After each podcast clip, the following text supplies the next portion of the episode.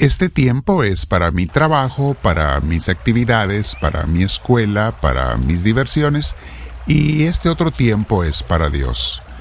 Estos esfuerzos son para las cosas mías, eh, de mi familia, y estas otras cosas las dedico a Dios. Mis hermanos, mucha gente así piensa, ponen una barrera, una barda entre Dios y el mundo, entre Dios y sus cosas, y vamos a ver cómo eso está incorrecto desde la voluntad y la perspectiva de Dios. Buen día mis hermanos, te invito a que te sientes en un lugar con tu espalda recta, con tu cuello y hombros relajados, y antes de comenzar esta oración nos estamos preparando, pero quiero aprovechar para darle gracias a las personas de buena educación que agradecen en los comentarios por este trabajo, este, este ministerio que hacemos. Los misioneros del amor de Dios y un servidor no recibimos un solo centavo por este ministerio ni por ninguno de los que hacemos en favor de la gente, de la comunidad, de la escuela. Todos somos 100% voluntarios. Y todo mundo tiene otros trabajos eh, de los cuales se sostienen o nos sostenemos pero en cuanto al ministerio no recibimos ningún centavo. Así es que agradecemos a las personas que en los comentarios pues también son agradecidas. Esa gente es muy apreciada y muy valorada. Bien, mis hermanos, comencemos respirando profundo con la espalda recta, cuello y hombros relajados, como ya saben. Y te invito a que al respirar profundo, invites al Espíritu Santo a entrar en ti Pídele al Señor que, que te llene de su presencia. Dale gracias a Dios porque te ha invitado a estar ese tiempo de reflexión. Y le pedimos la luz también para en un momento más hacer oración, dedicarnos a orar un rato con Dios. Muy bien, una vez más respiramos profundo. Gracias Señor por permitirnos estar aquí. Bien, mis hermanos, vamos a meditar sobre no pongas una barda entre Dios y tus cosas. Saben, este tema sale porque con tristeza he visto que mucha gente pone en su corazón y en su mente una barda entre Dios y sus cosas, entre Dios y sus actividades diarias.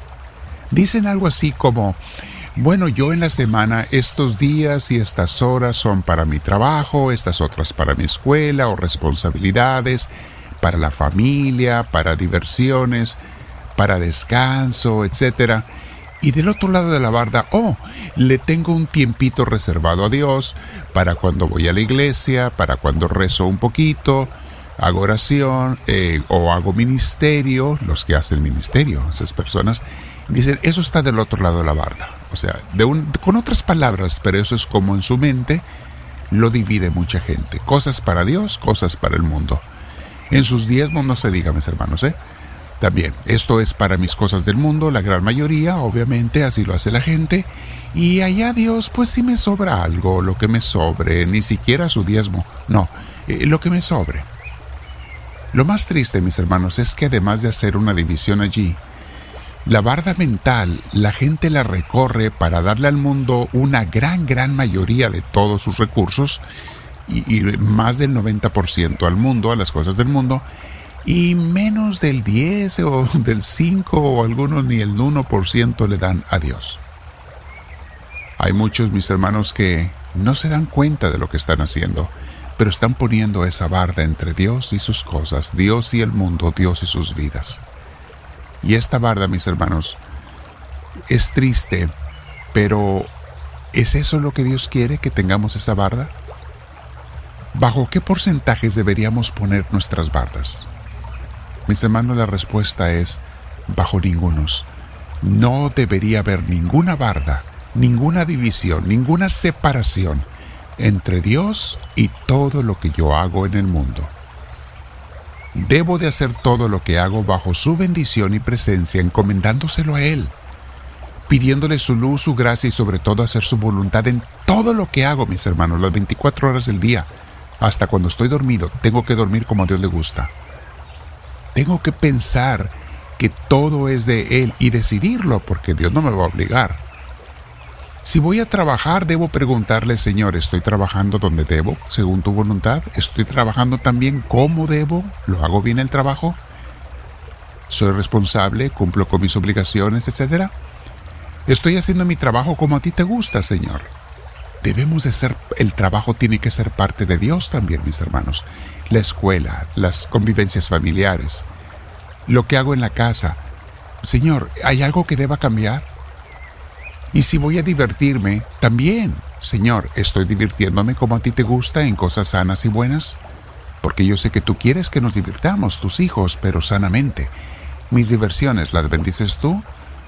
¿O ni siquiera te tomo en cuenta para y durante mis diversiones? Digamos lo mismo, mis hermanos, para comer, dormir, hacer ejercicio y sobre todo para hacer mi ministerio en la iglesia por Él. ¿Lo estoy haciendo como Él espera que yo lo haga?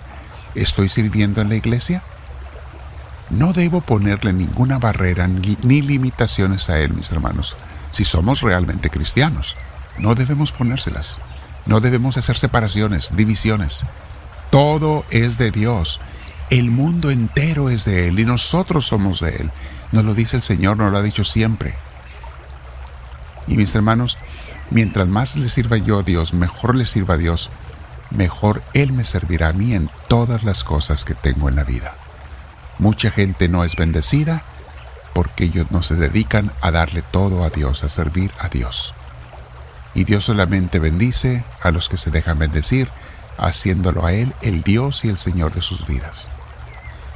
Vean cómo dice cuando habla del mundo, de la tierra, el Salmo 24, versículo 1 dice, Del Señor es la tierra y todo cuanto hay en ella, el mundo y cuantos la habitan.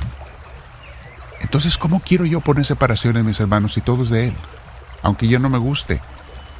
Un día me voy a ir de aquí y todo sigue siendo de Él. Yo no me llevo nada.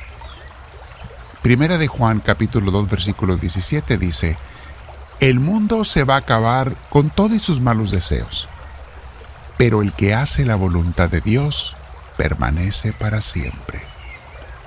Qué hermoso, esa persona vivirá para siempre. Mateo 16, 26. ¿De qué sirve ganar el mundo entero si se pierde la vida? ¿O qué se puede dar a cambio de la vida? Dice Jesús. De veras, ¿De qué te sirve conseguir el mundo entero y tener tantas cosas y tantos proyectos y planes y, bienes y demás? ¿De qué te sirve si no tienes la vida espiritual, la vida eterna, la vida con Dios? Santiago capítulo 4, versículo 4 dice, Oh gente adúltera, ¿qué no saben que la amistad con el mundo es enemistad con Dios? Si alguien quiere ser amigo del mundo, se vuelve enemigo de Dios. Entendemos el, mensaje, mis hermanos. No quiere decir que sea malo amar sanamente las cosas del mundo. Quiere decir no puedes amarlas por sobre Dios. No puedes preferir las cosas del mundo por sobre Dios. No puede ser más importante tu trabajo que Dios. Ni siquiera tus hijos pueden ser más importantes que Dios, porque para empezar no son tuyos, son de Él. Y quien te va a hacer ser mejor madre y mejor padre es Dios cuando le das a Él el primer lugar. Quien más va a bendecir a tus hijos es Dios, si Dios es el primero en tu familia.